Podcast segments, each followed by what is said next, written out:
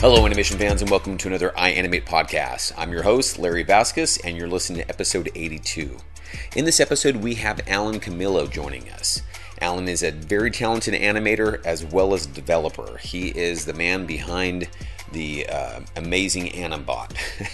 so it was really a neat opportunity to get him in on this podcast. Um, he's, as mentioned, he's animated at such studios as Sony Animation, Rainmaker, Method Studios, and has worked on such films as Storks and Hotel T2. Um, he is a developer. He'll talk about some of the um, d- tools that he developed during his time there on uh, Storks, as well as the genesis for Animbot. Um, if you've used Animbot in production, you know how amazing this tool is. And so it was just a really neat opportunity to talk with Alan um, to hear how, as an animator, to develop tools that has make our our uh, job easier, so to speak. Um, so definitely check this one out. I think you'll enjoy it. Well, Alan, thank you so much for joining us in this podcast. Um, I, I, just got to say this really quick. We had this uh, John Kennedy. Um, he's an animator over at Rocksteady. He uh, sent a message to me this morning, so this I thought was just cool. I wanted to share this with him or with it with the guests and with you. Um, he said, "Hey, Larry, just wanted to say a huge thank you for the podcast. Like many others, I enjoyed the animating, listening to the amazing background stories of Rick and yourself, and all the awesome guests." He says, "Always picks me up it always picks me up and gets me motivated again through insanely uh, late notes and mad deadlines. So it's just a great um, encouragement as we, you know, we start a new podcast with you. Um, people appreciate that. So thank you so much for taking your time to, to join us on this podcast. Yeah, no worries. Uh, it's a pleasure for sure. Awesome. Well, you've got an accent. I'd love to know where you're from, how you got into animation, what drove you to this fun and crazy industry. Well, um, uh, I'm Brazilian originally. Okay. So uh, I always liked to draw when I was a kid, like many many kids out there. But then uh, I, I was like more into comic books at the time. I think it was you know like maybe eight or something. I don't remember exactly when it started. But uh, when I was 15, I was um, taking some drawing classes in this school in there. And then uh, my teacher came to me and then he flipped some 2d animation drawings. Like that that to me was like a uh, magic because when you when you look at the tv and and see the, the, the animation going on you don't have like exactly like the grasp of what's going on because um, it's everything's already like perfectly done finished gotcha. but when you get something like in between like the process to actually do that. I think that was kind of a turning point to me because that that day, that same day that I saw that, I never wanted to do comic books again. I never uh. did anything more. I wanted to to learn how to do that. Gotcha. So I started to try learning 2D animation. Uh, I was never like a good draft draftsmanship, but I wanted to be one someday. So I kept like drawing and trying to learn animation. Uh, one of the main um, challenges for me at the time was that there was no uh, animation schools, like like barely internet at the time, and uh, the, it was hard to get materials to learn. Mm-hmm. Especially when uh, that most of the good materials were in English, and I didn't speak English at all at the time so uh, I kept like just learning how to draw. I didn't even know that I needed to to look at to look up some English books and stuff like that. I didn't know anything. Like I was just like whatever was in front of me, I was trying to to learn. So I kept doing that for a while, and um, I think by that was when I was 15, right? So I'm talking like eight years. Uh, after that, when I was 23, that I was actually get my first gig as an anime animator. Mm-hmm. I was uh, animating in uh, it was a feature movie in Brazil. It was but it was done in uh, Flash, which okay. is nowadays is Adobe Animate. Yeah, yeah. So I worked for a while with that, and uh, it was cool and everything. And I made I, I made some other like 2D like in the paper as well in the meantime, like as a freelancer. But then uh, 3D was kind of happening for a while already. I think uh, the first gig that I that I that I got as a 3D animator was right after the Incredibles, the first Incredibles came out, because uh, that movie was also like one awakening for me mm. because everything that came before Incredibles was not appealing to me personally. Okay. Because I was comparing like you know Lion King and uh, all those movies that I really like it. Uh-huh to uh, Toy Story, which is as a movie is a great movie, and Bugs Life also like a great movie, but you know, like the um, um, the the technology at that time was not comparable yet. Yeah, yeah. And to me, it was uh, I was not aware that that was just a matter of time to things to get to improve to a certain level and I think Incredibles was the first one because I think to me was the first movie with kind of humans, kind of characters that right. was uh, appealing uh-huh. to me. So I tried to to learn that stuff, and computer was never something hard for me to learn because okay. my my brother had a computer, you know, those with a green screen. Yeah, he had one of those at home when I was a kid. He's 10 years older than me. And I used to play with that a lot. And even to, to like play games with those uh-huh. computers at the time, you, ha- you kind of had to at least you know how to lo- launch the game. Yeah, yeah. On the command on the line. DOS. Yep, yep. Uh-huh. Yeah. So computer was was was easy for me. Let's put it that way. It was not like a blockage. Mm-hmm. So when I started learning it, I did some like two pieces of acting animation with those uh, low man kind of rig that they had at the time, and I got a job in a in a production company as a animator uh, right right right away, and uh, like I think I found what I what I really uh, where I'm really comfortable at. Because as I mentioned, like I was never like a really good draftsmanship. Gotcha. And it was going to be very, very a very, very long journey for me to get when I where I wanted. And also like the industry was uh, the 2D industry was kind of going down on the decline. Yeah. Which yeah, like Disney shut shut down the the 2D studio at that time was pretty depressing for me, like to not having like a something like a, a final goal anymore you know yeah yeah so so i decided to like make that kind of switch. And it was kind of good i think for me because i i started to really enjoying doing it in 3d uh, but again like it was uh, there was no like big production going on in brazil at all. Like it was mostly commercials. Uh, I had the opportunity to work in some cinematics as well. But I got a, a gig with a student in Texas, Reel FX. Okay. Uh, as a remote animator for uh, Open Season 2. Oh, very cool. Okay. Which I think was a, a, a nice step for me. Yeah. To go from commercials to kind of start and transition for, to feature. movies, uh, to feature movies.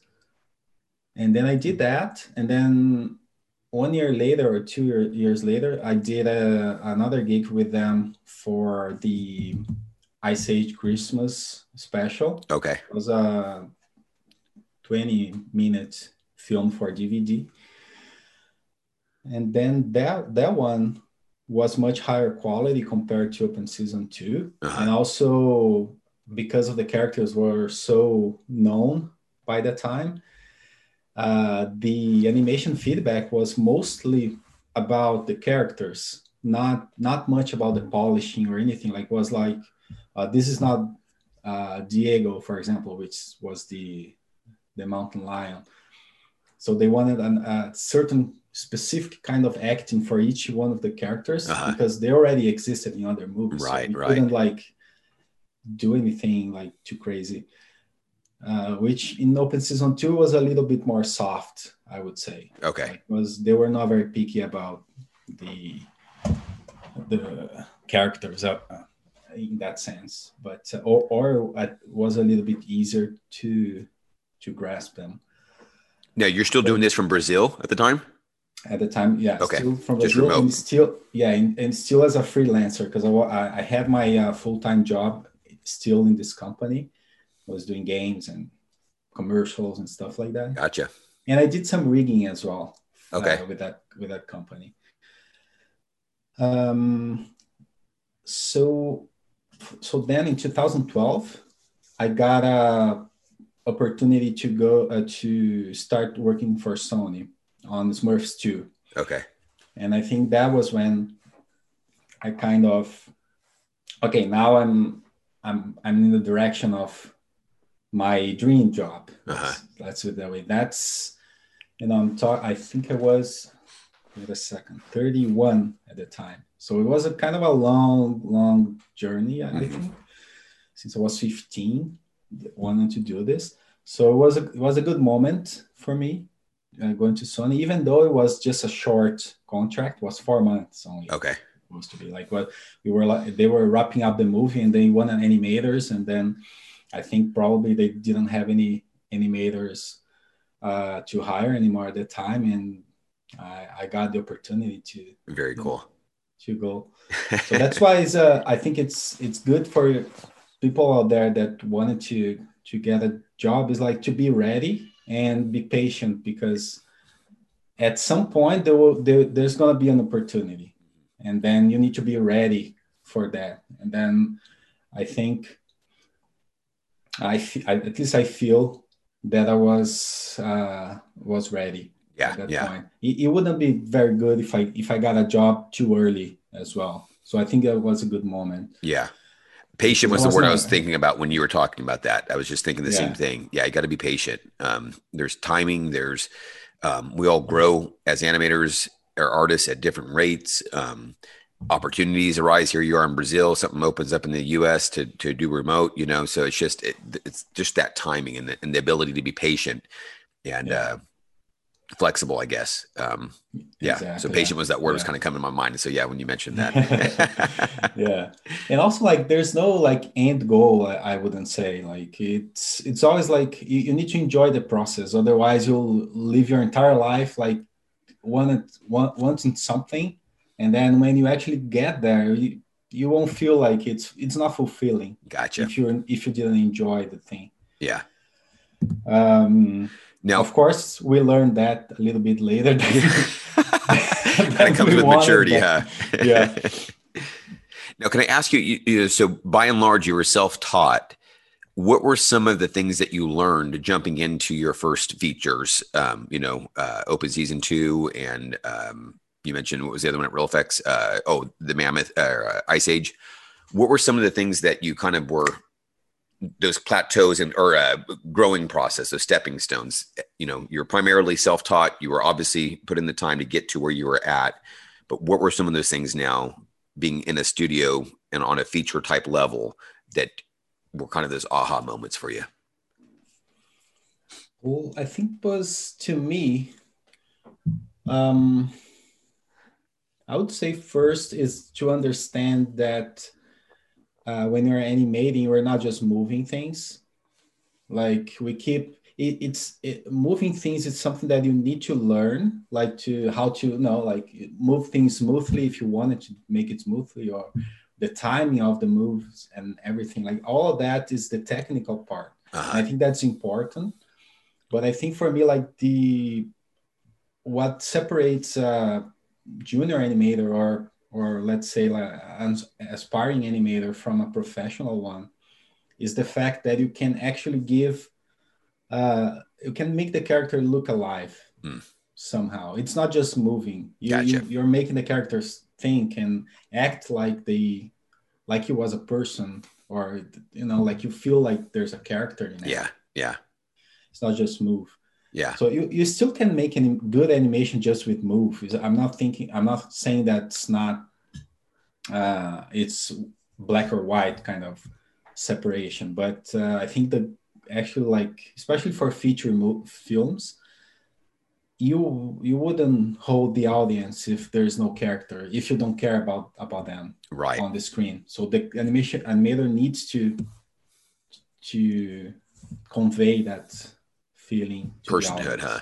Yeah, I think yeah. that's and that is still something that I uh, I, I kind of uh, there was a spark to me. I think, especially on the Ice Age movie that I worked on, but it's not something that I learned right away, and that I don't feel that I that I'm still don't have things to learn. I still have a lot of things to learn in that direction. That's I think that's right now when what I try the most to do. Gotcha. Is try to get that feeling uh, through the animation. It's not only like get like nice arcs or whatever. Yeah those two those two worlds work together, huh? But that that's a yeah. great point because particularly you know here at iAnimate when we're teaching character animation, um, a, a, lot of the students and stuff are kind of just continuing developing those those technical skill sets that you're talking about, but they can kind of be divorced from the end goal of the animation and why we're doing this technical aspect well is to bring believability to this as a character. So that's yeah. that's a great great point. Yeah. Yeah. Yeah. And I think like um, one one other thing that I learned right when I jumped when I was working at Sony, especially because before that, since I'm, I was working from home, I could, you know, put more hours on on the the the shot if I needed to. So it was kind of more flexible that way. Mm. I didn't like the supervisors didn't know how many hours I was putting in, so that that was not important. Not, uh, to studio or, or to myself at that time. Like I need to finish the the shot and that was it.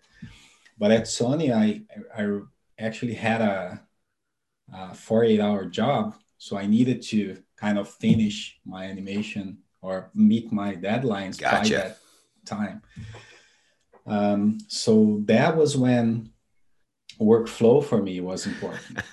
you know? Like when I I needed to find a way to like and and by the way like when i joined it i wasn't i i, I mentioned that i was ready but i was not nearly where most of those guys there was gotcha yeah yeah so i kind of i, I still had to catch up yeah so i i i have just the, that foreman job I didn't have like one year to slowly improving. No, I had to go there and then finish my shots and show work so I could continue working there. That that was my plan. Yeah. So it was kind of a pressure for me. I'm sure, particularly with the pulling you in towards the end of a project when they're trying to fit wrap it up, they're they're moving in. You know, yeah. Uh, this isn't. You don't have a whole lot of time to ramp up. I'm sure. Yeah, yeah. And another thing that that I noticed was when you are working at the studio, uh, there's it's there's not gonna be like someone. I mean, if you are lucky, maybe, but at least to me, like I never seen that. Not uh, not not happened to me or to other people where there's like an experienced guy that is really really willing to sit on your side and teach you stuff. There's nothing like that. You need to be ready. Mm. like there, there's gonna be like one thing one day another thing another day and then you learn from someone doing that hearing that but it's not like someone will sit on your side and uh, you know walk you through it. teach you. Yeah. Yeah. So that that's why it's important to do this when you are in an animation school for example mm-hmm. you need to like absorb as much as you can because at the studio you're gonna be on your own pretty much yeah yeah that's so, great uh, to be uh, teachable huh at this time yeah. Now, were you doing remote from um, Sony as well, or, or, did you get a visa to go work over there at the time? Yeah, I moved. Uh, okay. Physically moved to okay. Vancouver at the time. So that was the other part that was kind of a um, a very checkpoint in my life where I had to give up everything that I uh, not give up, but you know, change completely right. from. So after those four months, I they actually extended for three more months my my work. And then I I did some marketing stuff for Smurfs as well. And then the movie was done at the same time that Cloud with Chance of Meatballs. I think was the second one. I don't remember. Yeah, I think it was the second. Okay. One. They it was done at the same time, pretty much, and they didn't have any other movie right away. Mm. So they they were working on a Spider-Man one there, but that was pretty much it. So they laid laid off. I think it was like 200. Oh my gosh. Or something. And I went with the the wave. But one nice thing that they did was that they called uh, the studios in the city and say, okay, we we are late, letting off those guys, and if you guys wanted to apply to those studios, they they made they made that connection. Oh, that's fantastic for, for us. Yeah, yeah that's awesome. And then I ended up got, uh, getting a job at Method. Okay. I, I worked at that movie uh, Maze Runner. Was my first VFX oh, yeah, yeah. movie. Now, how was the transition from um, feature to VFX? Uh, it was. It, it's very different. Uh-huh. It's it's it's. I mean, you're as an animator, you can do both things. I think most of us, at least, can can do both both things. But it's it's such a different world, right? At least to me, like it's a different approach of animation. A different like you cannot at uh, like most of the time you cannot like block in stepped for VFX. It doesn't look good most of the time because it's there's a plate of a character, uh, a real like person uh-huh. running and grabbing your character, whatever it is, and your character in stepped. It, it and the directors, I mean the they are coming from that world, like, huh?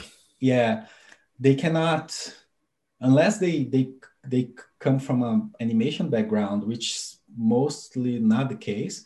They cannot uh, understand very much if you just put it in blocking. Gotcha.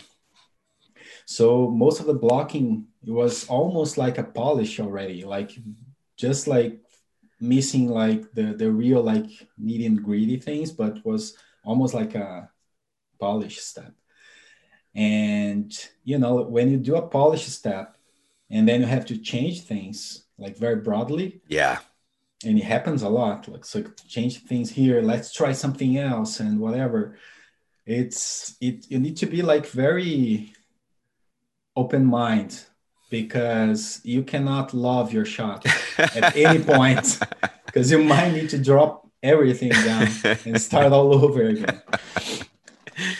And that was the, the, the another thing that i that i found to me where i had a certain kind of a workflow where when I when I'm blocking, I'm blocking, and then once I go to step to spline, I'm splining it, and then if I need to go back to blocking, it's kind of it's much harder. It's like building a house where you already like built the walls and the pipes inside it, and then suddenly the guy uh, asks you to change the pipes.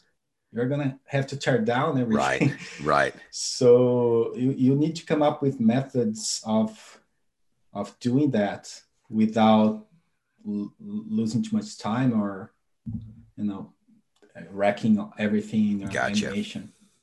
Gotcha. So uh, I think that that was an important thing that nobody ever uh, told me at that point. Now I haven't worked in VFX yet, um, but I also understand that time frames for shots can be much different. They can take you can be on a shot much longer or something like that because you're getting so many iterations from different levels and things of that nature. Did you find that to be true as well? In my case, yes. Okay. I, I didn't have much experience. It was just three months, and then uh, later on in the future, I worked at uh, on Thor Ragnarok. I worked, I think, for six or seven months. Oh, very cool. But it was also it was the same thing. It was the same company as well. So I don't have too much to compare. But gotcha. to me was was something like this. Like I was working. Sometimes a shot would be like one day. It was a quick quick one, and that was it. But most of the shots was I was working like for three months, and it was like a five six second shots. It was not like a long shot or anything, mm-hmm. because because I think it's because of the hierarchy and how movies a uh, movie works and the constraints are different as well like so the camera is already done they cannot like go there and, and film the thing Right. again. Like you need to respect cer- certain constraints, and I think they they they want to try more stuff. Or also, I think there's a fact where nowadays, like the company that that's uh, making the movie, let's say Disney or Marvel or, or whatever, are working on a movie. They hire like not only one studio, but Right. a few studios. Yeah. So each one of them gets uh, uh, some shots, like sequences, and then they respond to a VFX supervisor in the studio local, and then there's another VFX supervisor that supervises all the studios. So there's all those layers of things where, Yeah. uh, and your animation shot doesn't get every day to that guy at the top. So sometimes you have one meeting a week or every two weeks with that guy over here. So in that meantime, this guy over here, it's kind of trying to get the best of it. So when he brings up there, it's all right. Uh huh. So sometimes this guy is trying uh, one, two, three versions, two different versions of the same shot to show that guy for because you know He's got one chance with him in two weeks. iterations. Yeah. Yeah, it's different from when I was working at Sony where we had daily meetings twice a day with the Mhm. director. Yeah. Gotcha. That's what I've heard. Yeah, yeah. Now, did you find it being frustrating then working on the shots that long, or you're just like, hey, this is just part of it, and uh, you just adapt to? You're pretty flexible and that kind of stuff. Uh, I I won't lie to say that was not frustrating. It was.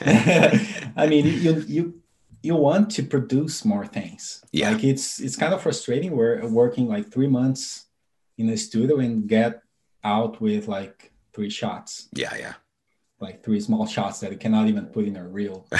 They're all, all over the place. But uh, it's it's how it is. Like if you when you are like understand a little bit more of the system, and uh, when I, especially when I I worked as as a lead at Sony, Okay. in uh, Storks, so that made me understand a little bit more what was going on in the planning part gotcha, gotcha. so it's not it's not easy as well like to like you have a hundred animators like you cannot give um like those uh perfect like five sequence shots to one guy so his reel is gonna look awesome you know?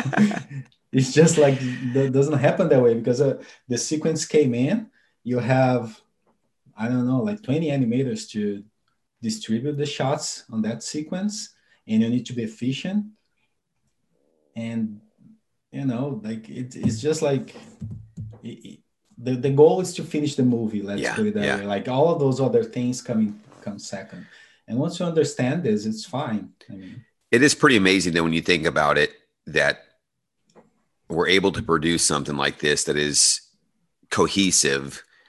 It's you know there's consistency across the board by and large. Um, you know you're going to have your money shots and ones that kind of just help.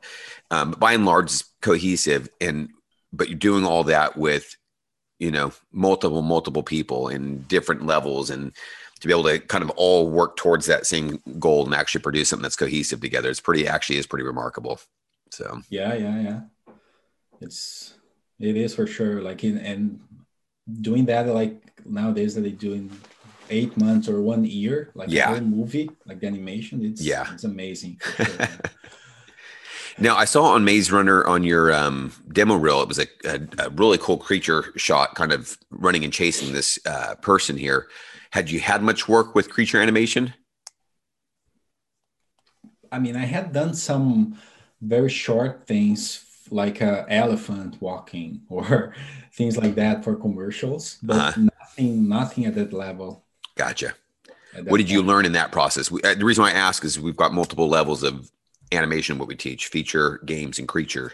Um, so different kind of disciplines a little bit obviously all dealing with animation but kind of a little bit more specific so what was it that you learned maybe with that shot or that project where you had to kind of think of maybe a little bit differently I think it was uh, you had to be more realistic. Like uh, you, you need to nail the physics in the same at the same time that you are um, planning whatever the character is doing. Uh-huh.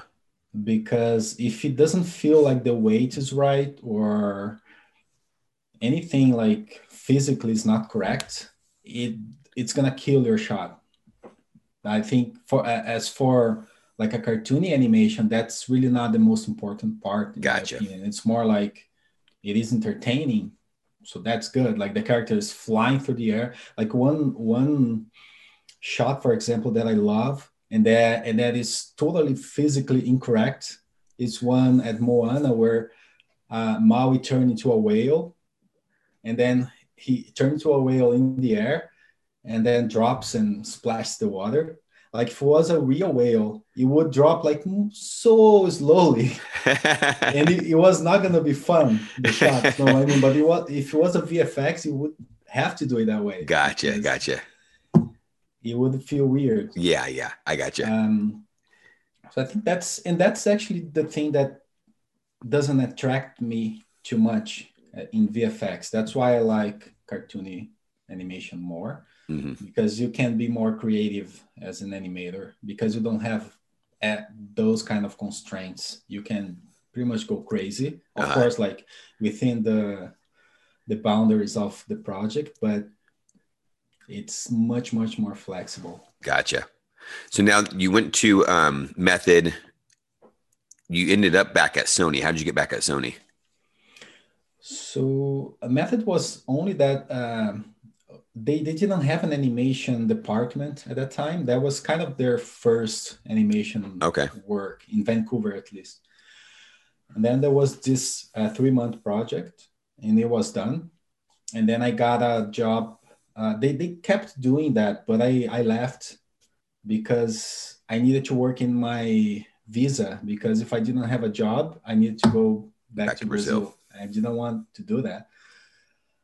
Um, and then I got a job at a studio called Rainmaker. Uh-huh. I worked in a, a, feature film for that PS3 game, game uh, Ratchet and Clank. Oh, very cool. Okay my brother worked at Insomniac for a bit um, and worked on uh, one of the Ratchet and Clank ones. I forget which okay. one, uh, but yeah, he really enjoyed it. Yeah, yeah, it was a really great game and everything. Like the movie didn't make very well, but yeah, the games are are a, a big. Yeah, thing. so this is for the movie of it though.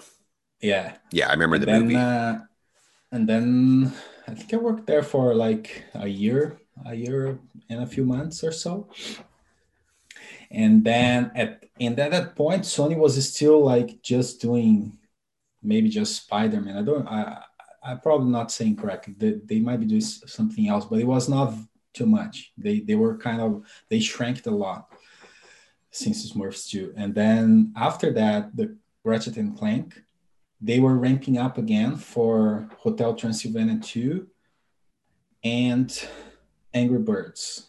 Okay. So, so they grabbed every everyone again. Again, pretty much. Like all of those guys that were working with me at at Rainmaker. I mean, not all of them, but most of them came to with me at uh, to work at Sony again. Gotcha. So, so I was uh, I was working at Hotel Two at that time.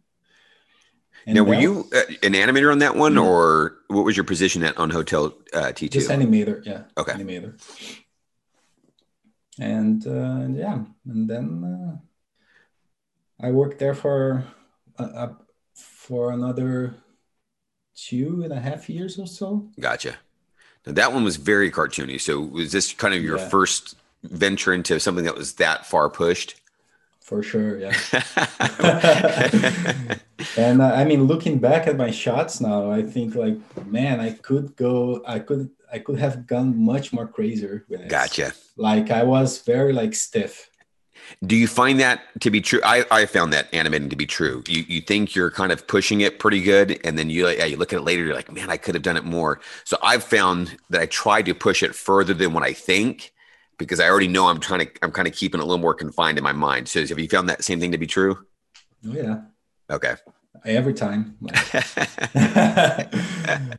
Here's my limit. I think, okay, I got to push it further here. Yeah, I think if you got to a point where you look back at a five-year-old shot and then you still think it's perfect, there's something wrong.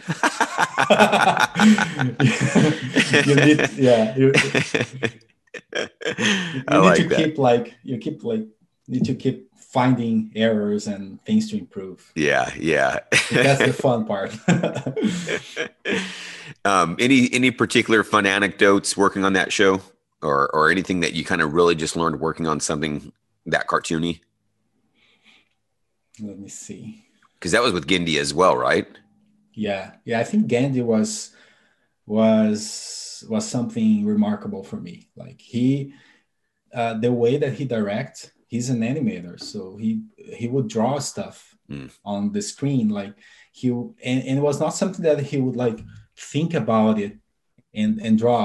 He was like with his coffee in his hand and eating something, and then "Hmm, oh, can do this, this here and here, here, and doing those amazing drawings like out of the blue. You know, like it was a normal thing that he He's does. seeing it, huh? Yeah. So, and he keeps like coming up with uh, gags and uh, and stuff in, in the shot as Gotcha. well. And that was that was kind of a, a very uh, fun thing for me to to see that, and then you know trying to to match those poses that that he would draw was fun as well. Nice. Now, um, how much input to the gags and things of that nature do you guys have on shows like that? I know it can kind of vary from director to director. Sometimes they just hit it and it's like this is run with it, or there's some are a little more open and willing to. Um, and I say more open only because maybe the time permits. Sometimes it's just hey, we don't we don't too many chefs in the kitchen. We got to just keep moving this uh, thing here. So, how did you find working with Genndy on this project you, as an animator? Did you have some input here and there, or how did that work? Was super super easy because in that part because he he know he he knows what he wants all the time and he's not picky about it. Like if he likes the the gag that you uh proposed he would just like enhance that for you. Gotcha. so he would like he would, okay so i got the idea but what what about we push this here here and there and then would be done. He wouldn't be like like i want exactly this i don't like what you did like he would try to go with whatever you came up with and make it first. work.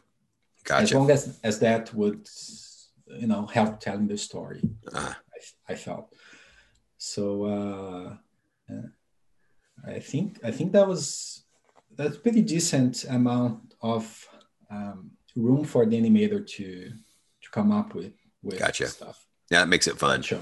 Yeah, that makes it fun. So after Hotel T two, what did you go- on from there? Did you stay at Sony? I stayed that at Storks? Sony, was Storks. Okay. and that was the first uh, movie that I worked as a lead, and that was kind of a got got me uh, surprised actually when I was called to to be a lead because Yeah. I didn't think I was very ready at that time, but then uh, you know I think sometimes you need you need that kind of push Mm. to learn you know like Yeah, when the yeah. water when the water is here you look at okay i need to learn how to swim right now i gotta do it How did you find leading? Was that um, personality wise? Is it was it something that you found um, maybe having come through the trenches like you did and and uh, having to be self taught and a lot of that? You were more patient. Um, uh, you know, you were easier to to work with on that. How did you find being a lead worked for you? i think there's pros and cons um, for me like was great in that movie but i wouldn't be working as a lead forever i think it's a it's a role at least at sony it's a role where you have um, a lot of responsibility and you work a lot of hours and also uh, you don't get as much uh, time to animate like Gotcha. i was i think I, I got maybe like 25% of the time uh, f- uh, free to animate uh-huh. but on the other hand i could I, I would quote that because it's not like like that but i could pick up the shots that i for me to animate okay. within my sequences Uh-huh.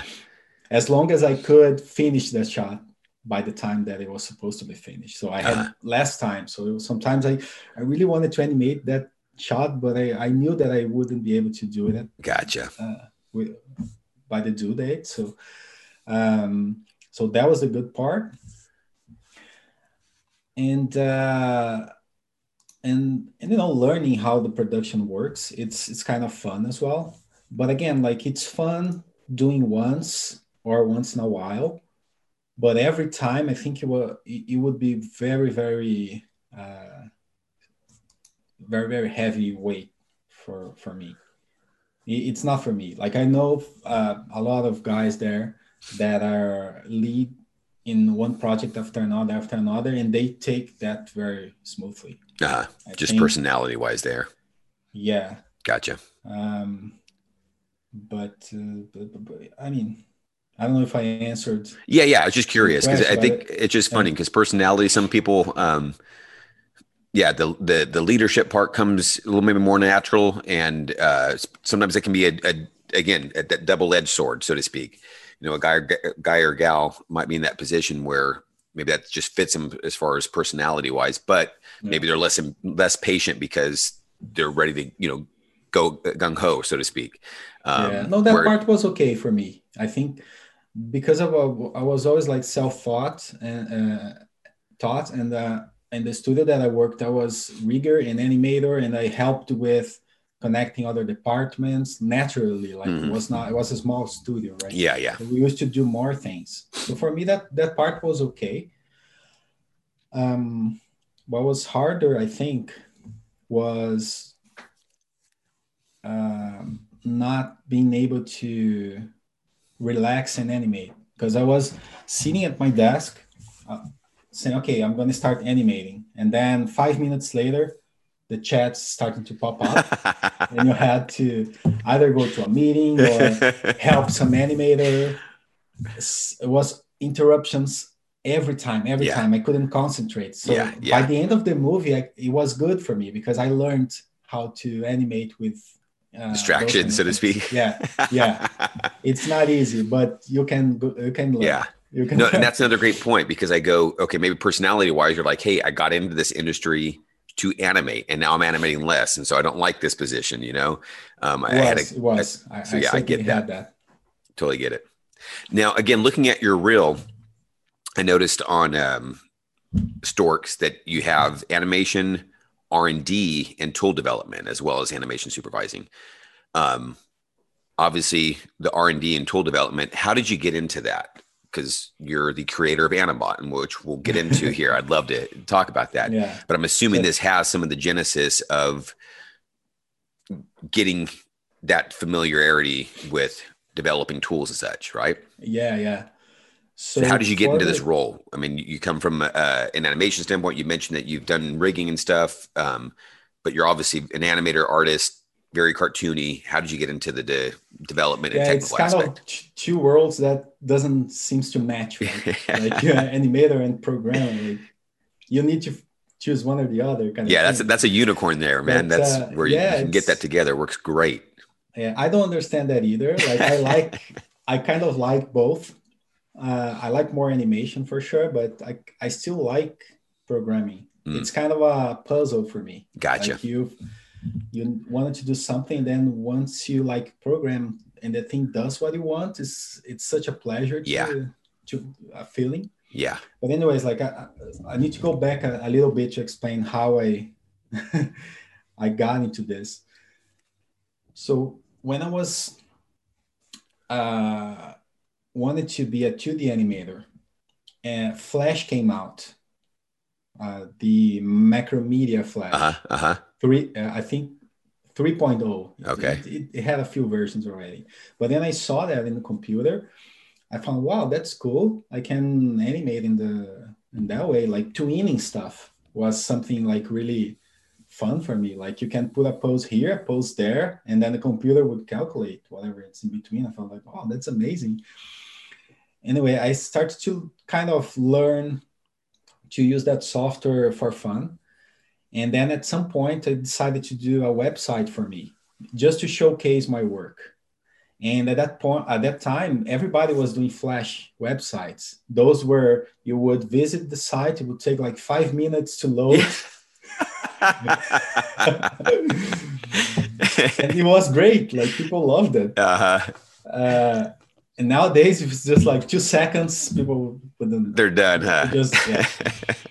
but then I start to learn uh, the the action scripts in Flash that would help. Like you click here, the character would do something. You click there, he would do something else. Like you could even like do some small games. yeah, yeah. So I started to like I read a book like fifteen hundred pages of uh, Flash action script. I read the book from start to finish because I wanted One of the few people who read it, huh? Yeah, probably the only one. Somebody did that that book saying, "Ah, nobody's gonna read this. Yeah. let's do it." And I did. So I learned I learned how to make that that website, and then that website was actually what got me that gig that I mentioned, the feature film in Flash. oh, okay. Was because of the website, not only not not because the work that I had in the website was the website itself. How funny. yeah right. Uh, and then uh, and then when i was working in that movie in flash i developed uh, nobody knew exactly what they were doing. There was a first feature movie. They had done some stuff some of the guys there had done some stuff in flash small stuff but the feature film wise was the first so everybody was experimenting with things and one of the things that i I started doing it eventually there was uh, writing scripts to help uh, doing things faster, like overcome those things. Like, you know, like when sometimes you, you just need to do something quick in a paper or on a paper that you do, but then computer, it takes like 10 minutes to do the same thing. Like I couldn't bear that kind of thing. and then I found, I found that uh, the we could program stuff in flash but it was a very simple thing like you know like in photoshop i don't know if photoshop does that it's, yeah but i think it does you have like an action panel where Mhm. you, you start doing stuff and it records what you're Yeah, doing yeah. and then you can save that as a macro script yep. it was it started like that Something like that, huh? first but then you can grab that macro that you did and open on the text editor or whatever and then you you see what's going on like Yeah. in co- coding wise it's doing this selecting that and do uh, you know doing this this this. And then you starting i started to grab those things and changing it the code itself. So sometimes i would do once and then i wanted to do this 10 times. I would just change do a loop 1 to 10 do this boom. And then i started making those little scripts. And then eventually i learned that we could um, program an interface with buttons and places where the user could actually write okay if i want 10 times i would write 10 and hit the button. Uh-huh.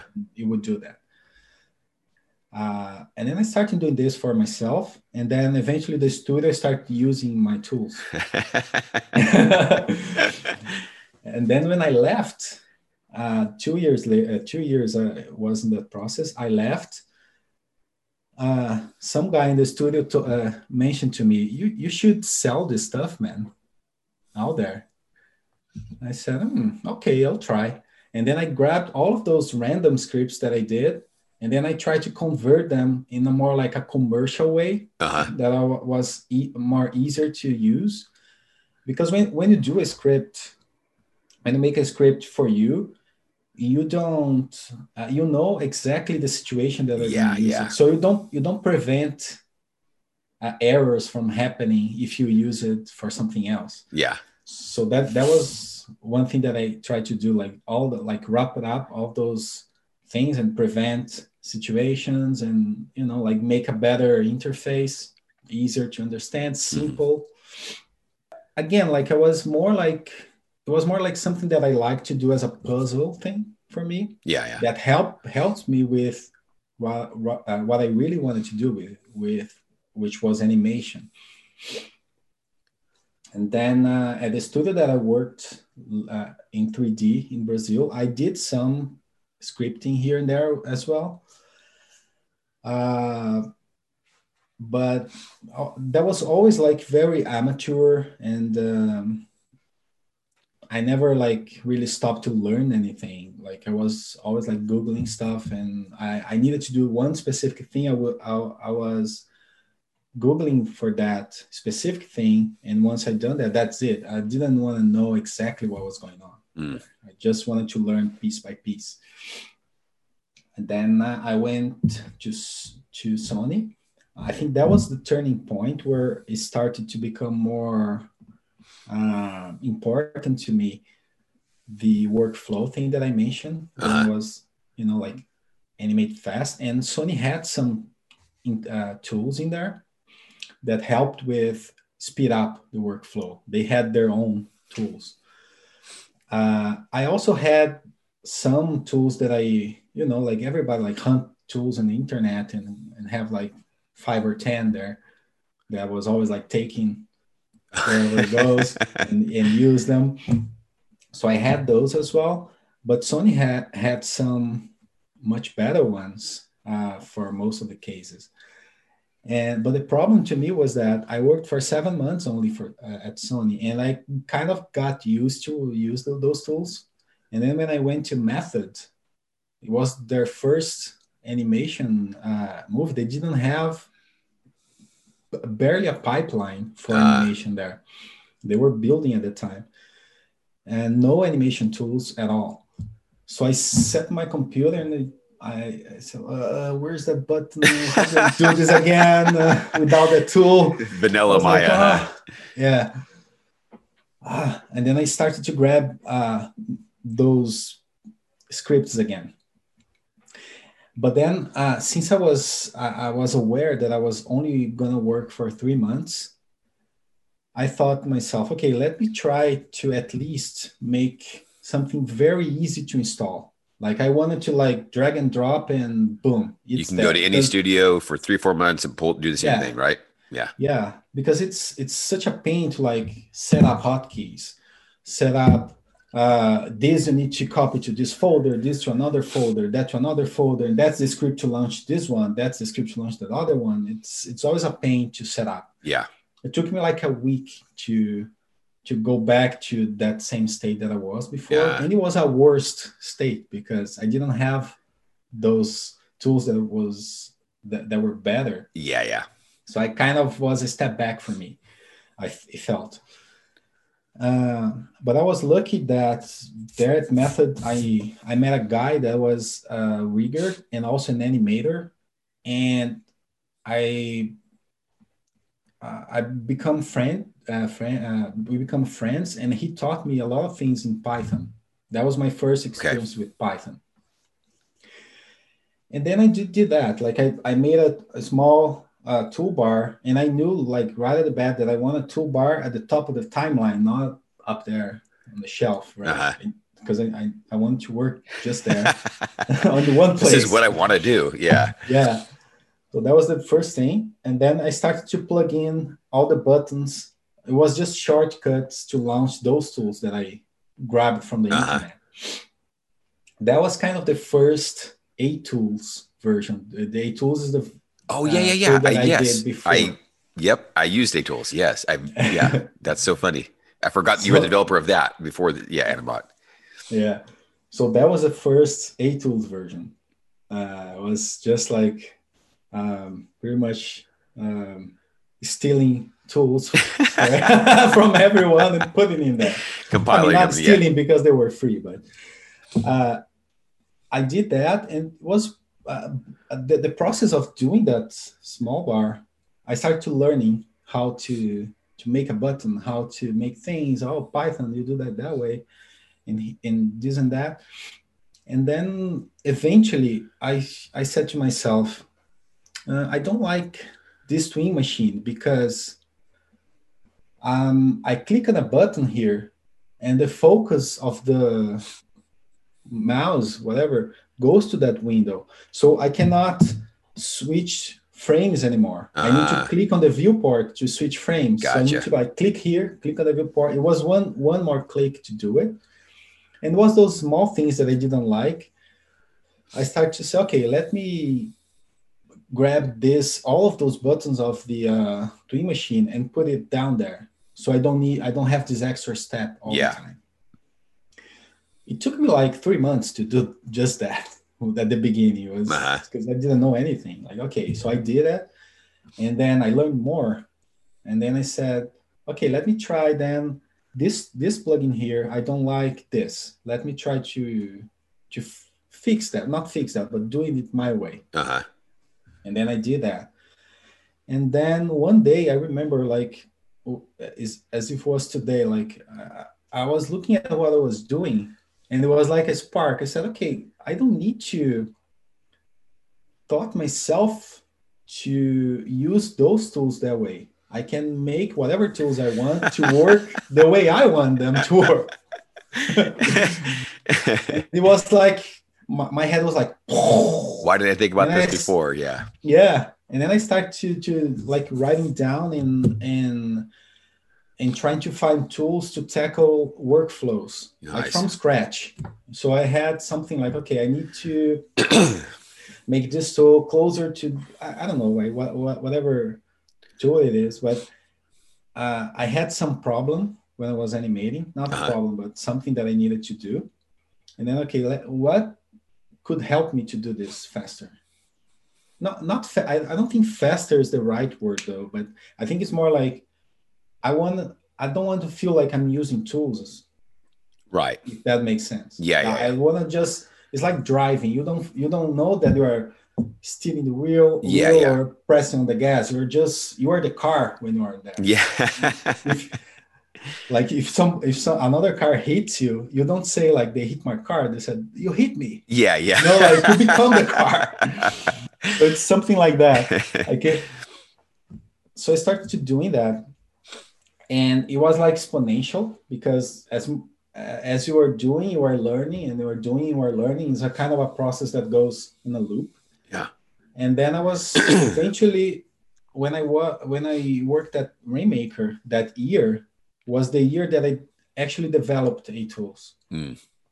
because i was developing at home and using at the studio uh, and what I did was I kind of replaced everything. Like you become like all the code in there. I, I eventually was everything was was written by me. How you wanted I- it. Yeah. Yeah.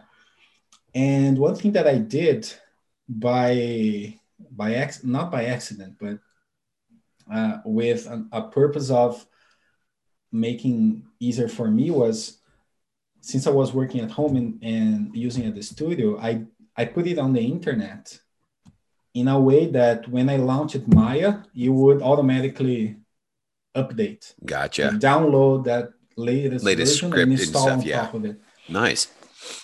and then uh, I told like my friends that were working there about the tool, or they would ask what what that What was, and then so they will start to using it as well. A few of them, but Yeah, you had your beta like, testers there, huh?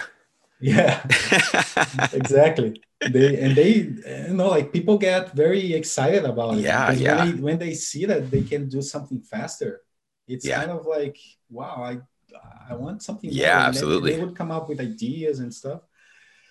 Um, and then I went back to Sony, and of course I did the same thing. Like I installed my tools, and I was not even using their tools anymore. I was at that time I liked my own way of doing things, so was I was using just that. And since they hired a lot of people at once, everybody was in that kind of uh, uh, phase where you know you just started working, you, Ramping up you again, are- huh? yeah you were you are looking at new things so i think because of this the tool there spread like wildfire in the studio. Like everybody started using aTools there. Not everybody but a lot of people. Uh, and my friends knew that i did. Maybe some friends that they told about it knew but the third person didn't know. Like they they anybody in house did, yeah. yeah, they thought it was an in-house tool. And what was the problem with that was wherever there was an error with the tool or a conflict, whatever, they would send tickets for the pipeline to fix it. and I didn't even know that there was that many people using or anything. Like I was just at my desk animating, thinking that was just my friends at Rainmaker were. and they they came up to me at some point, like the head of the character structure pipeline super plus supreme whatever. He came to like the head of the department came to me. And he was a very nice guy by the way but he he went to me like very like serious and um, on my side which is something that doesn't happen uh, at sony almost. Like people usually like send your emails or messages. They don't come to your desk. Physically guy yeah. I was working and, and suddenly like a head came here and then I, I look at it and there was this guy and then he said and uh, who he was and then he was uh, asking about this tool. Like what is this tool? Like what what does it do, does it do? And it, he didn't told me exactly why he was there and not that those problems were happening i didn't know like i, I was aware of that later but then he, he just asked some stuff and said okay and then he went away okay. I thought, okay, I'm fired. I was just waiting for the email. Uh, but was was okay. I kept working for a while, and then eventually, what happened was, uh, they there was kind of a conflict with the tool uh, for one specific show. I think it was Alice in Wonderland that they were doing that. There was one specific issue there that uh, stopped the the publishing process or something like that on a Saturday, which I wasn't there, and nobody was was there, and nobody knew what the fucking tool that was. so it was a big thing, like for for everybody. Like they they didn't like it at all. Like the fact that had a, a tool, an outside tool like this, really yeah, by yeah. an animator and and so many people using it. So they tried to get rid of it. The uh, pipeline and that's uh, the department of tools there, which which looking back now makes sense. I think yeah. if I was working there as a pipeline guy, I, I was going to think of the same thing. Like what it is a problem, like a tool uh, reading like such a mature way using that um, that much. Yeah. But what happened was uh, animators on the show, especially on the Angry Birds show, they really like it to using it, and the even the supervisor, the animation supervisor, was aware that the animators were using it and liking it, and they fought back. They didn't want them to, to take it away. Yeah, so it was that back and forth going on there. And i i mean i learned that later again. Like i was just animating. Imagine like i was just with my phone animating and all that happening. Uh. um but then this guy came to me again eventually and said okay so uh, animators want your tool they don't want us to uh, remove it so we need to find a way to either it's the decision is yours basically they said uh, either this tool becomes official, which means owned by Sony. Yeah, yeah. Or uh, or we we're gonna have to remove it completely. So uh, I said, okay, I'm gonna think about it, and then I I talked to my friend that's uh, uh, R&D dev- uh, developer and rigger, top notch there, and I I talked to him about like what do you think I should do? And then he right away like said, accepted. You're gonna learn a lot. Like don't don't mind about like giving like giving your tool away. Let's put it. You you can rewrite them later. Uh, you're gonna learn and it's gonna be good for you. I said okay. And that's a good way of looking at it. Yeah. So I kind of accepted. And uh, at that point, what happened was that uh, any updates that I did for aTools it was going to be owned by Sony. That was the kind of the deal. And by the way, they didn't pay me anything, just if you are curious about. And that was okay. Like I, I was not looking for money anyways, like working as a developer. I wanted to be an animator. They were paying my salary as animator. So that was that was okay. What I didn't know was the amount of work that I was getting into it uh, on top of what I was already doing. Mm. So I I became in a situation where I had to uh, support the tool inside the studio and also deliver my shots. Uh-huh. and my animation supervisor didn't even know that I was doing that. And the pipeline guys didn't know about my delivery dates. And they I don't think they even give a shit about, if there's a problem, fix it and and deal with it. Yeah. So that that was what happened. Like, and at the beginning was, as I mentioned, like was a very amateur tool. And there was so many things like I I I didn't know conventions. I didn't know, you know, like anything about it. it was so many things that was wrong in the code uh, that I had to learn how to to do it properly. So there was a this guy the pipeline where uh, he he actually taught me a, a, lot of things. Like there was a really nice uh, guy. I appreciate un, until today this guy. So he learned. Okay, so he said, uh, "Don't do this, don't do this, don't do this. Do this that way, do this that way. Uh, clean up here, clean up there, blah blah blah." it was not a good code at the end, but at least like there was no there was no like big issues with it anymore. So eventually got to uh, a code where I think it was very hard to maintain, to be honest, looking back now. But at least like was not like a big mistake. It was not like intrusive. It was not uh, having conflicts with anything anymore. And I learned how to what those do's and don'ts. Right so that was that was kind of um i mean that was this chapter of the the story. Gotcha. So i did that.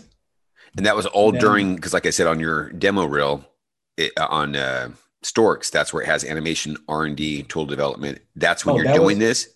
Or no, is that that was that was when i was working on a hotel too. Oh okay. Yeah. And then uh, when i started working on storks and I was developing a new tools as well. Like uh, I was supporting tools, uh, developing new things, delivering my shots. It was good for me because I learned how to animate very very fast. Uh-huh. Like I, I was doing all those things. Sometimes I would take like one entire day just coding, uh-huh. and I would still deliver my shots. Nice. One day before I was supposed to.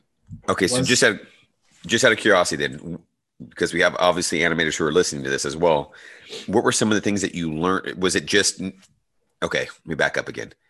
How did you become faster then? What was it that you developed then as an artist that helped you to deliver your shot still on the same on a the right time? I think it's a sum of everything. Like Tween Machine helps a lot for me. Like my workflow as a pose to pose uh-huh. speeds up a lot because you can key everything and it doesn't matter like you i don't need to go to let, let's say i'm polishing fingers uh, i barely polish fingers nowadays because when i'm keying the keys i already know that if i want to ease out i don't need to go to every single curve and ease out the, the uh-huh. tensions uh-huh. i just can place a few more keys in there to indicate to the computer that he need to do that gotcha easy way. So if you key everything that way, the body, the everything, uh-huh. like it's just you hit spline and it's 95% done. Almost. Gotcha. If gotcha. you if you do it that way. So splining was something that uh, I used to spend a lot of time and and then by using the that method with the tween machine, I pretty much like I was just like splining, polishing the main controls. Gotcha. That makes sense. So you you approach it. Um, uh, your workflow in regards to, like you said, keying everything, um, more like a 2D animator, huh? These are drawings here. Totally like, Yep. yeah. Yep. and I don't, I I, don't it. say that this is the best method Right. or anything like because I learned uh, how to do other things later, but I think it's important to know that because it's a very basic uh, approach, and it's good to know uh, if you are doing like uh, if you go if you work on a, on a show, for example, Spider-Man, that's uh, kind of a on twos Yeah. you need to learn how to do this because it's not like splining and then keying every two things and changing to a step. It Uh-huh. doesn't work that way. It's a completely different mindset Uh-huh. on twos and on ones. So you kind of need to to learn how to manipulate keys. Let's put it that way. gotcha. Like okay. like in a massive way. Gotcha. So if you if you use a, a Tween Machine, no, it doesn't matter if the character has ten thousand controls, uh, ten thousand keys on that frame. You're gonna press one button and it's gonna adjust all of those keys for you. yeah. Yeah. Yeah. So I think that was that was a biggie for me. Gotcha. Like not not spending time on the graph editor too much. Gotcha. Okay. That's awesome. Uh, and the other thing is uh, space switching. If you are blocking, for example, and your character is um, either FK or or an IK arms that's parented to the chest Uh huh. in a chest space. If you're blocking that way, it, it, it helps because if you if you turn the character, the, the arms are gonna go with it. So you you have something for free already to start with. But when you're splining, I found that uh, that if if it's parented to the chest again, you can it's harder to get the arcs working well, and it's also harder because if you are tweaking the chest, you are gonna change the, the, hand. arm, Sometimes yeah, you don't yeah, want it. Yeah. So I was working in a method where I was uh, switching back and forth all the time, the, the spaces like that. So Ah. sometimes I, I would want to the chest, sometimes it's on the hip, sometimes it's in the world space. And at the end, when I was planning, I would usually like just turn everything to world space. And Okay. I mean, for most cases at least. And that helped me a lot as well. I, I don't I didn't need to commit like to uh, a single space for the whole shot. That was a that was a big one. Yeah. So you know th- those small things like helped me a lot. And also I think the last one that was big one was constraints. Okay. Uh, um, I think I I kind of got um, how do I put it like uh, traumatized once with a shot that I did on Open Season Two at the time was the the bear the book the bear was riding a unicycle Mm. while he was juggling I think it was like three three balls and one dog.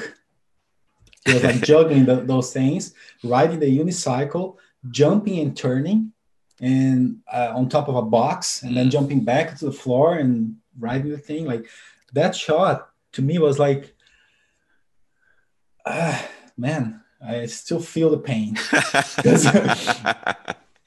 I tried to do it with constraints, and you know, like the juggling was all constrained, was working great. But then once you start to turning the character, moving it away, like everything like moves with the character and doesn't make any more sense. right. Right. And uh, I think that shot was what I mean. I, I don't think I'm sure that that shot was what made me come out with a tool to work with uh, grabbing and releasing things without constraints, Gotcha. or at least like making that easy. Mm. Uh, and the same mindset as the space switching where you i don't want to marry my constraints That- Yeah, yeah. that's the main problem in Yeah. yeah. like sometimes you, you are blocking you need to think about the constraints even before blocking that's Yeah. crazy like Yeah. you need to constrain things to, to block it that way and then suddenly you need to change the, your shot or change the frame that the things are constrained and everything got screwed Yep, if you're yep. working with constraint Yeah. Yeah. so i hated that and that shot was an example like i kept like receiving notes which is normal and then my animation was always like almost like doing the everything from scratch all Gotcha. over again Yeah. Every single shot everything every single note that i received So I came up with that fake constraint tool, which animBot now it's the um, uh, Xform relationship. Okay. So basically, like you copy uh, uh, a relation.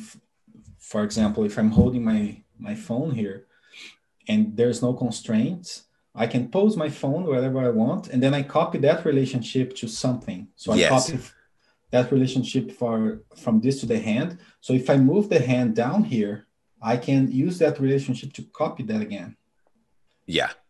and that's still in world space. Uh-huh. Yes. So yeah, for yeah. for simple things, this is to me like this is much better because although like you don't get the twinning going on, you can bake that part Yeah. and the rest like if if he leaves the, the cell phone on the table you are done like Yeah. you don't need to worry about anything and if you need to change that the frame that he puts the cell phone it's just a regular nudging Yeah. you don't need to care about where the constraints are because there's no constraints You know, there's something to be said about uh, people who are specialized in this particular, you know, fields. Um, but one of the things I love about animBot is that this is coming from someone who, like you, who's in animation, who is going, "How can I do this better?" And it, so it, it's being developed by somebody, not secondhand, so to speak. You know, an animator coming to a developer saying, "Hey, I'd like to be able to do this," because that developer is still trying to interpret it from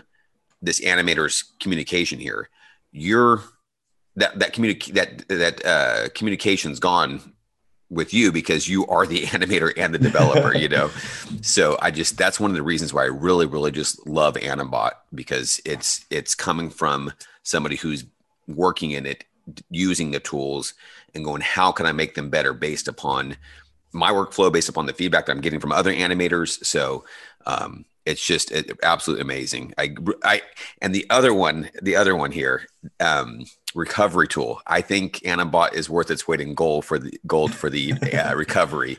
Um, when Maya crashes, be able to pull up your scene back up and not lose work is tremendous, tremendous. So yeah.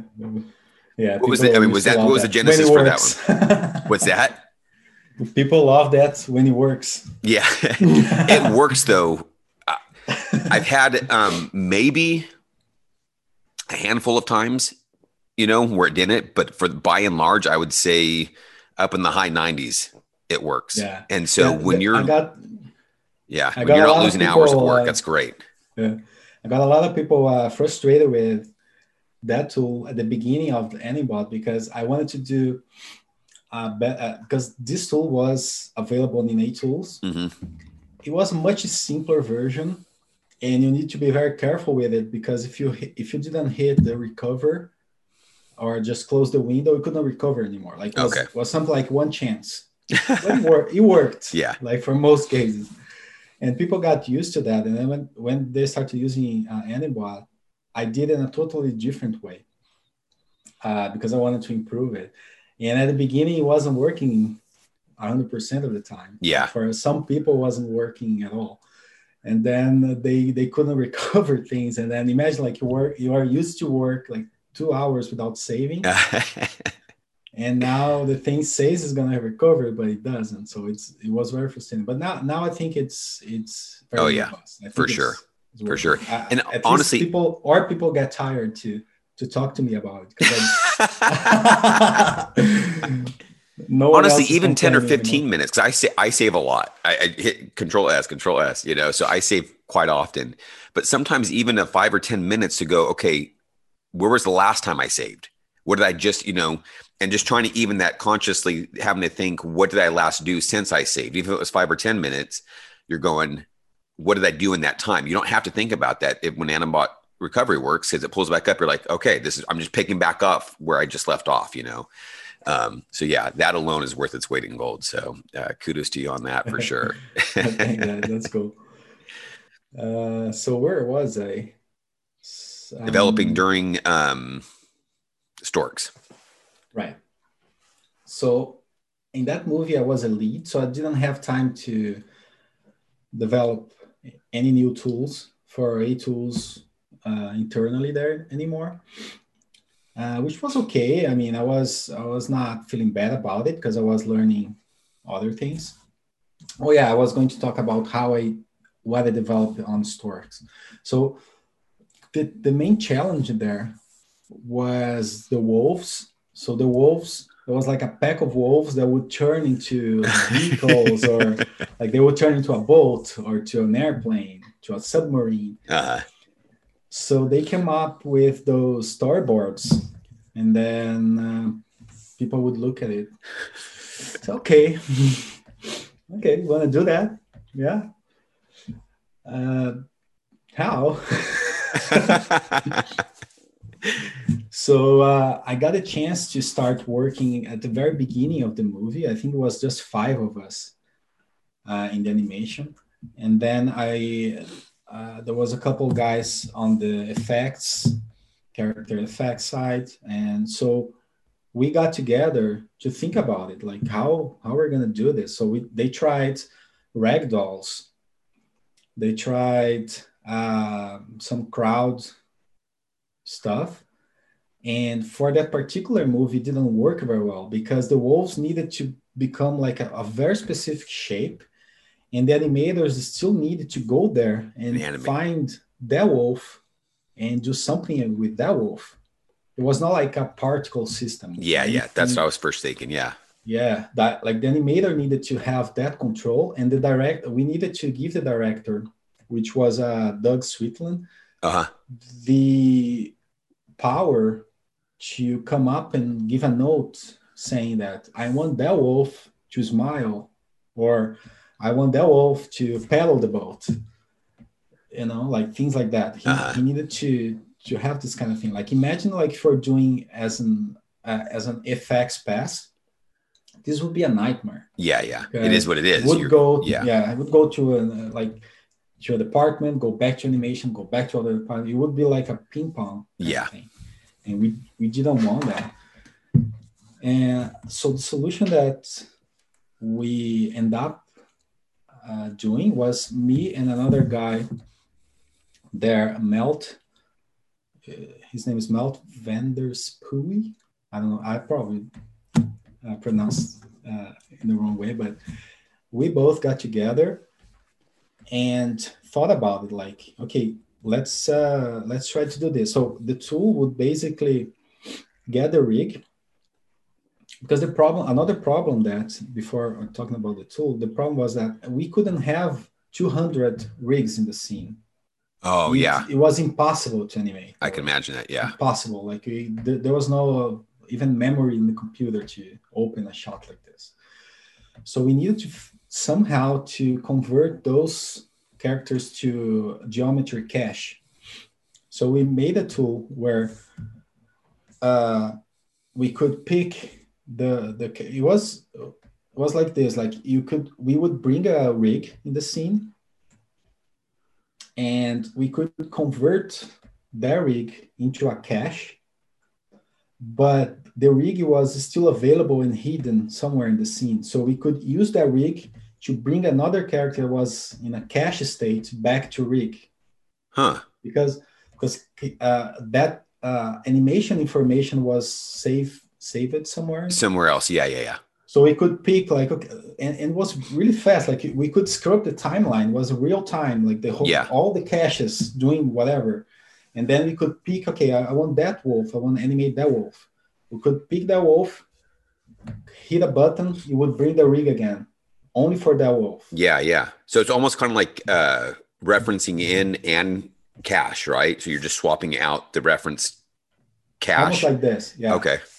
But it was faster because we could. The rig was already in the scene. Yeah. So oh, okay. We, we, didn't need to bring the whole rig. Yes. Yes. Yes. So, okay. So it was pretty fast. Like to bring a rig was almost instantaneous. Almost like it was uh, the time of unhide the rig, hide the cache, and load the animation in that rig. It was pretty quick, huh? Yeah, it was like five seconds. Man. And then we, and then we would do a like a small adjustment, like, like may, maybe like making a blink, whatever. Uh-huh. And then we could hit a, a button again. You would cache that rig again. Uh-huh. And bring the cache the new caching. And you could pick a different wolf now if you wanted to, and just, yeah, yeah, do all. Oh, that's amazing. Keeping doing that way, and that was kind of the tool that was developed there, and they they, they kept using that tool for other shows because it was great for the animator to be able to do su- such a, th- a thing. Because otherwise up to that point it was a completely different department. Like when there was a lot of characters was a crowd department. Uh, or a crowd um, person that would would do it like, yeah yeah and, and, you don't have much control of the the crowd uh, the same way that we do so would the animator still animate all the wolves that were con- converting into that certain shape. So they would, yeah, I'm put placing this here and making this shape here, right? Yeah. Okay. If you see the, the those shots in the movie, I think it was, I think it was four animators that did all of the shots. Wow. Of the wolves was me, Joseph Hallmark, uh, Alex Angelis, and Ricardo Yost. Man if I'm forgetting somebody, they're gonna hate me now. it was four or five. Oh, well, yeah, Dave Wesh. All right, so you got Dave, it in there. You did the event, yeah.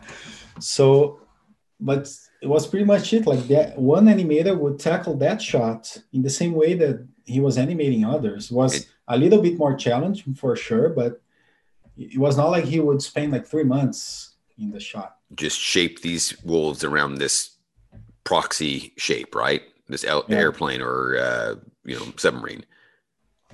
Man, that that's really really remarkable. Yeah, very neat.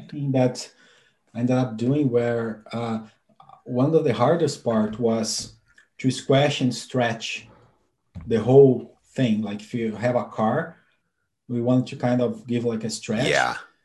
Like we couldn't do it like bringing one one rig and then changing things. Oh, another right, right. Another, we, we needed like kind of a lattice on top. Uh huh. So that was one tool that I wrote there.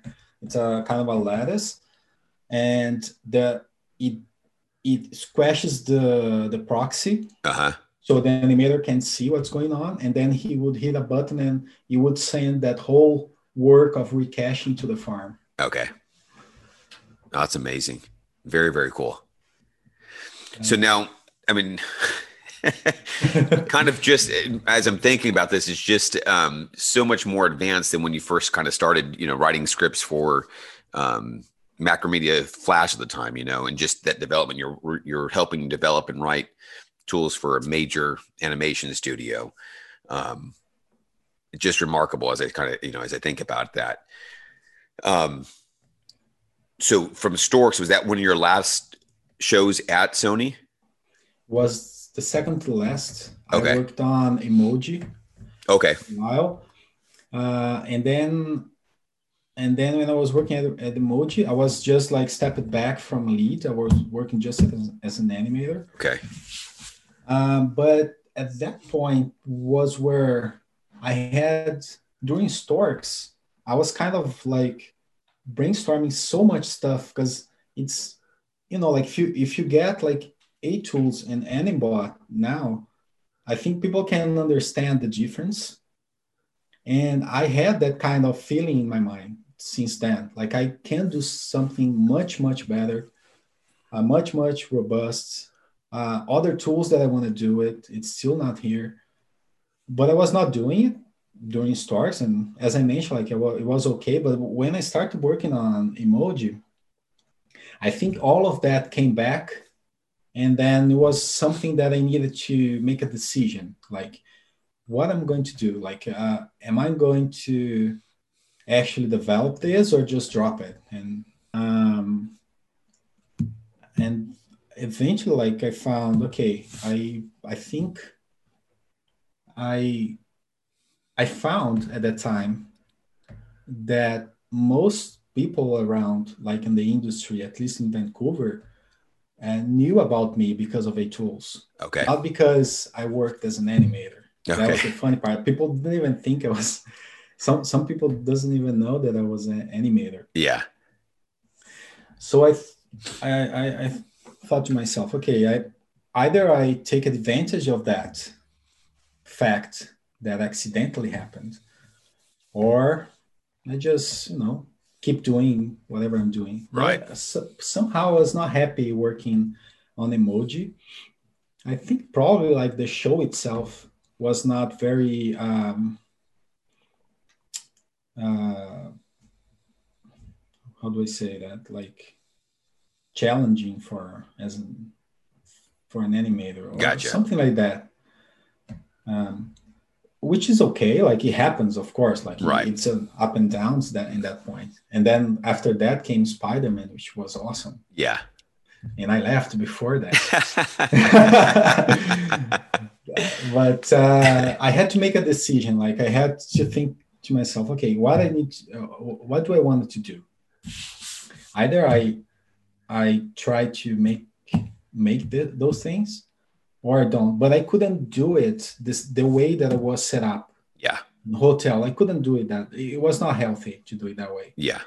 I was working way too much and uh, having too much responsibilities without even being paid for paid for it. You know, like I was just being paid as an animator. Why, why I was doing all of those things? I was doing just to my own um, willing, and uh, I decided to try to find a place with a balance, a work balance, to actually make it happen. So I, I, I came up to the studio, and one way that I was uh, thinking was, if they gave, if they give the um, ownership of this of the scripts, not not aTools, I don't want that anymore. I wanted to write from scratch, but I wanted to own it. I didn't want to write and then you know be laid off again and lose everything uh, and also i wanted to make that public because that was what aTools brought to me like the fact that it was public made people um, know about me Yeah. Yeah. For sure. so that those were uh, that was the thing that i was trying to to talk with them about but unfortunately like in a big studio i learned it doesn't work that way like if you are working at a studio uh, but with with tools it's different because if i if i wanted to do something that let's say disney was going to use or method was going to use it, it couldn't be something that sony, sony owns it because Right. with all of those contracts with those big companies they are really really like keen to know that they are not going to have any ip problems they wanted to know that it's this is really your ip am i going to have like you know one studio suing another because you're using their tools Yeah. Yeah. so that i know that i knew so it came up to a point where either i leave the company to do whatever i wanted to do or i just push it for the future kind of thing uh, but the cool thing about it was that and I, I couldn't afford like leaving the company without any any salary Yeah. and do it you know like at home without my I, I need I have I have a family I need Right. to provide right so I, I left I, I I didn't leave right away but I talked to a few studios around I, mean uh, friends around to see if there's any spot available for animator and then I got in the same week I got three offers right away and Very cool. because of because of aTools I, I, I, I go I go to those three companies and talk to those guys in the interview. All they mention is about aTools. it's yeah. And I said, okay, and not, that was kind of the push that I that I needed to Gotcha. know that I Kind of was that going confirmation, to the huh? direction. Yeah. Yeah. And I I kind of went back to work at Method, and they had a different kind of uh, contract. So I was able to Develop it during that. Yeah, develop at home doing that, but keeping the IP. Gotcha. Gotcha. I I thought I was going to develop everything that I wanted in four months. That that was kind of my my goal. Uh, took two years. like I had no idea what I was what I was getting into. yeah, and that was kind of like I I was scary at the point because when I left, the decision of leaving Sony was not just like I'm leaving a studio, it was kind of like I'm leaving my dream job. Uh-huh.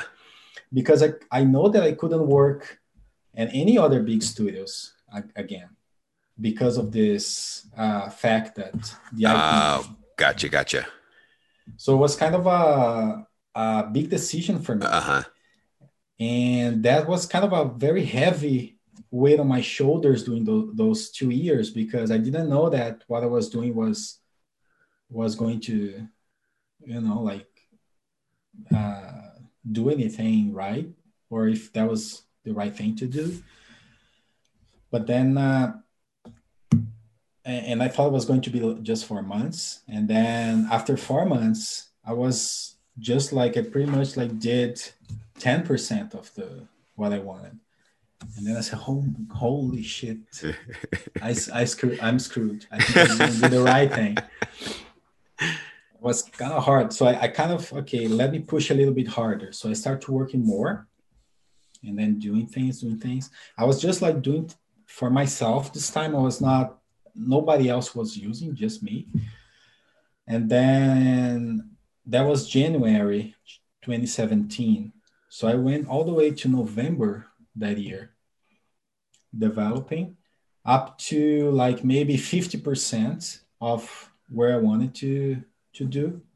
Because the problem was I couldn't because I had aTools already there, I couldn't develop a tool where there was not at least what aTools had.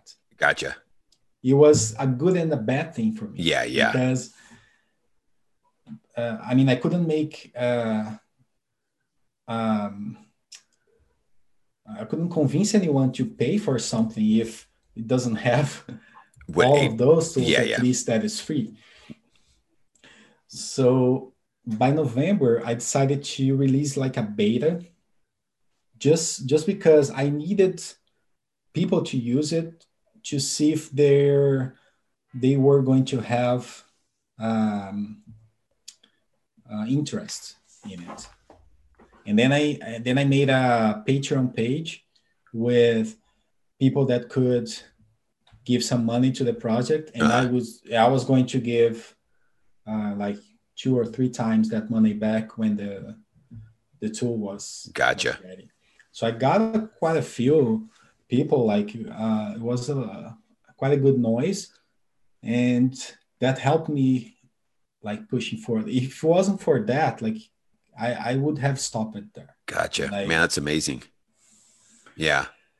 And it was another year, like that was November 2017. So it was all 2018, keep developing, developing, developing. And by the end of 2018 was actually when I first released uh, it officially, like for s- selling licenses for it. That was 20 what? Um, 18? Beginning of 2019. 2019. Okay. Gotcha. So it's been two years. And now, do you develop it solely by yourself, or do you have help now, or how how does that work? The development is all by myself. All by yourself. Yeah. Gotcha. I I had help for I, I still have help from all people that use it basically. Yeah. Like we have a group on Facebook. They give ideas. Yep. Yep. You know they they mention stuff that uh, could be better and things like that. So I keep developing that way. And how much? Great. How much of your time is um, troubleshooting and making it better versus now adding in other stuff that you want to add in? Hmm. I think that I think that there's no like a one answer to this. I think okay. it depends on uh, on the stage. I can tell how how it was so far. So the first when I released in 2019, when you it's funny because when you make something that is a beta, people are kind of more relaxed to errors and and things. So they they don't tell much. they don't say like, "Oh, this is not working" or whatever. When you charge for it, yeah, man, it was like, like a rain of. and then that first year was basically like fixing things Gotcha. 2019 was just fixing, fixing, fixing. And also one thing that I had to do. That was also a funny, funny thing. Uh, during the beta, zero companies got in touch with me. Okay. No companies at all. When I released officially, by the end of the first week, there was like a hundred Wow. emails with from companies that wanted to to know how they they Purchase they could licenses and stuff. Yeah, and and the problem was at the time, I didn't have the licensing system for companies that I wanted. It was it was very like for individuals. Uh. because companies don't want like to install for every single machine and Gotcha. every every person have a has a password They want it on a server they where need- they can distribute that. yeah huh? and they need especially they need internet to to get a license they don't want that they, they Yeah. need to be completely offline to their companies and a system that are more robust and usually like floating licenses. Yeah, yeah. that, that was what i was going for. But i knew that i wanted to do this but i didn't know how. And there was this guy from a, a, C, a cto from a big studio out there. He came to me and said okay so we have we talked like for a couple hours one day on the phone. And uh, he was kind of more like almost like mentoring me towards something that it's good for a big studio in that sense. Gotcha. and they uh, mentioned uh, licensing systems that are professional that was well out there like rlm for example which is the one that i ended up uh, implementing. And but that was an extra thing that i had to pay. It's kind of it's not very cheap the system Okay. so you have to have like it was a bet for me like but at the same time because i had all of that people from companies talking with me about it it was a risk but not not very high because i knew that those people Nobody's wanted it. Yeah. so i ended up buying that system implementing it it was the best thing that i did Very cool.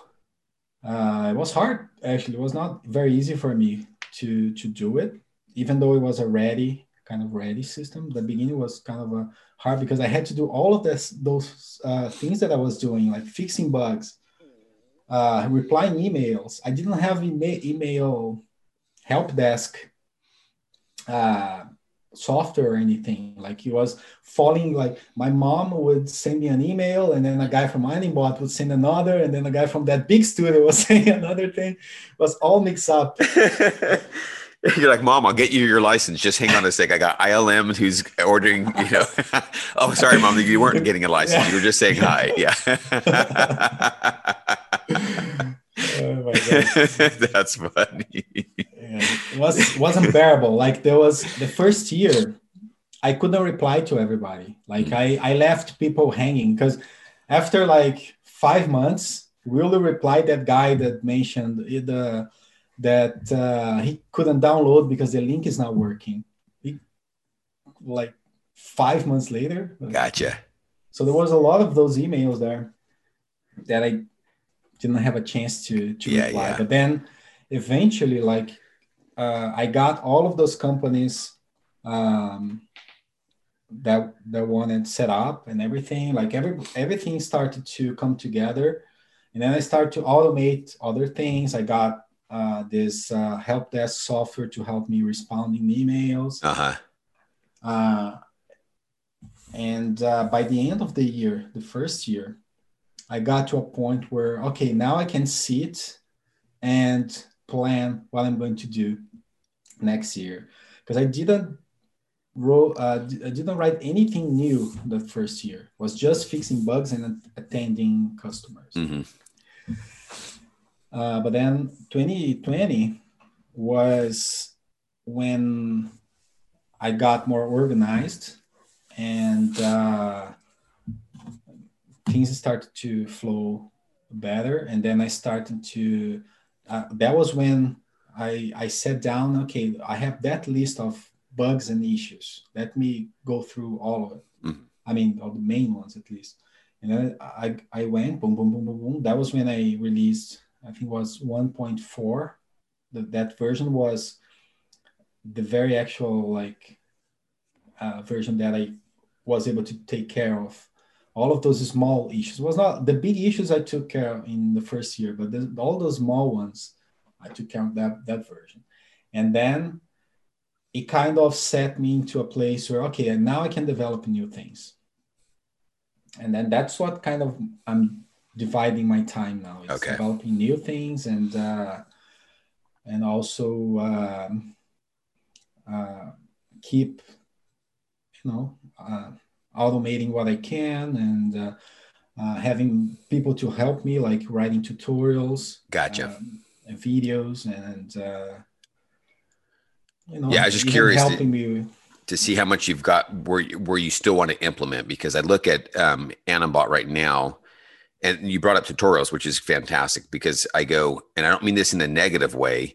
There's almost too many tools in animBot, and I mean that in a good way because you go there's so much at your disposal. There's so many great stuff. So I was just kind of curious, based upon what's already in there, what you have in mind to go. Okay, I could still add this though. I still want to add that. Um, it's already just an amazing complete tool set um, so yeah just kind of curious to see what you had in Yeah. mind you're going no I, there's still some stuff i'd definitely like to Im- implement Yeah. or There's one. There's one really, really big one actually. That's gonna come out probably like next month. I've been working that for uh, a, a few months already. That was that's a, I think it's the last tool that I wanted to make since the beginning. gotcha But I still have others. Like I have, I still want tools to help with physics a little bit. Mm. Uh, what's it called? Like ballistic ruler. Things, What is that? Have you heard about that? uh Like ballistic ballistic ruler is something that I never use it, but I've seen I've seen some stuff about it, and that's something that I really wanted to do. It's something like this, like it's a it's almost like a motion trail, but you set uh, point A and point B and the amount of frames that you want, and that traces a trajectory wow that's physically correct from one point to another. very cool Uh, so, for example, if you're uh, like not a bouncing ball, but if you're doing something like a character jumping from one building to Uh-huh. another, they used something like that in, on a Spider-Man movie. Okay. I don't know exactly how how that worked, but I saw in the video out there. i'm also thinking like angry birds when they're shooting them out of the catapult or something or the the uh, It could be slingshot or something like that way, you know yeah. okay because it helps it helps a lot like it's it's crazy how you especially for vfx Mm, because you need that realistic thing gotcha Uh, gotcha and and that's something that most animators doesn't doesn't really get much deep into it because it's it's hard to think about like you don't do the math on the computer to do yeah it. yeah for example like for animating um let's say a character jumps from a waterfall at the top of the waterfall if you think like a bouncing ball this guy's going to be accelerating until he hits the floor right? uh-huh that's that's not what happens in physics. At certain point there uh, it's going to reach like they call the terminal velocity Uh-huh. where the air friction equals the acceleration of the gravity. So it falls in a linear fashion. Huh. okay okay. I gotcha. And that's and that's kind of almost like impossible to think about in the animation when you're animating because it depends on a few things like depends on the size of the objects the weight of the object. So that's that's one thing that i wanted to to make like something simpler that Uh-huh. helps not precise not 100% precise in physics Yeah, yeah. just have, it's a ruler. Yeah yeah. So at least you know what's what's the physically correct. Yeah start or, from a starting point almost right? correct yeah. That's great man. And and that one that i'm that i'm doing that i'm that i'm talking about that's actually um i'm calling it temp, temp, temp controls. And that's the last thing that i wanted to do for spacing switching that okay. we're talking about. Um, have you had, you know, obviously you're very booked up here, but have you had any um, idea is to take uh, animBot in or uh, yeah animBot into 3D Studio Max or even Blender and things of that nature that other people are animating in. Yeah, that, that's actually one of the things that I that I had from the beginning. Like I wanted to have a tool that's um, the same the same kind of problem that I had at Method before, where I jumped from one studio to another and I didn't know how to animate anymore. I want to make something like across softwares as well. Gotcha. Although I think Maya is is kind of uh, it's industry standard. Yeah. Yeah, yeah. There's still like I have a lot of friends that still work in 3D Max in some studios. Yeah. And they had they had this problem where like they they had to adapt to the software. Yeah. Um, so I want to do it, but I want to make at least like animBot to a point where it's kind of okay. This is everything, at least like the the major things that I wanted to do. Yeah, yeah. And now I can branch it out because when I do this, it's gonna. I, I probably not gonna be able to do anything new for for it for a while. Gotcha. Yeah, yeah. So I'm kind of waiting for the right moment to gotcha. Start. No, that makes sense. Yeah, just kind of curious. Yeah, Maya is obviously the industry standard. That's what we use here at uh, Anim Animate. Um, but I was just kind of curious. I, obviously, other studios use, you know, I know Blur. I think they use 3D Studio Max, and you mentioned VFX. Sometimes they use 3D Studio Max, and then even Blender's kind of trying to make some headways into this. So I was just kind of curious. Um, does that make sense? Um, Alan, I've really, really appreciated our time. You've been a great help to iAnimate. I know you offer us a discount for all of our students and instructors.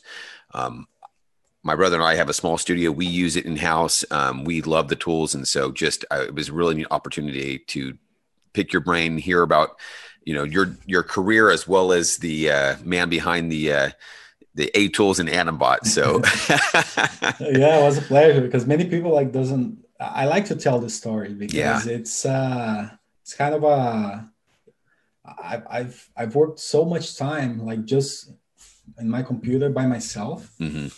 It's kind of a relief like to tell about it because yeah. it's yeah it's it's kind of a hard thing to to to work so much time. I mean, not now everybody knows how it yeah. is like with the, with the lockdown. So I was like that way before. and one of the other things too, um, just again for our audience, you know, I, have really appreciated you have the price tiers. You know, you you've mentioned you know ILM, and I'm sure there's plenty of other big studios who are using it on that scale. Um, but you've also made the price tier very affordable for students and uh, independent artists and such where they're saving a ton of time using these tools and it's uh, reasonably reasonably priced. Um, so I really appreciate you you doing that. So if you're listening to this, you haven't used animBot, definitely definitely check it out. It's a fantastic tool. Um, like I said, almost almost too many good things in there. So uh, it's you're gonna find a, a handful of tools, no question, that you're gonna just absolutely love. I think as more as you continue continue to you know dive into it, you're gonna find some new cool and tools. So um, so, Alan, thank you again. I appreciate your time and uh, all the best, man. Yeah, great pleasure. All right. So Absolutely. With that, we're out.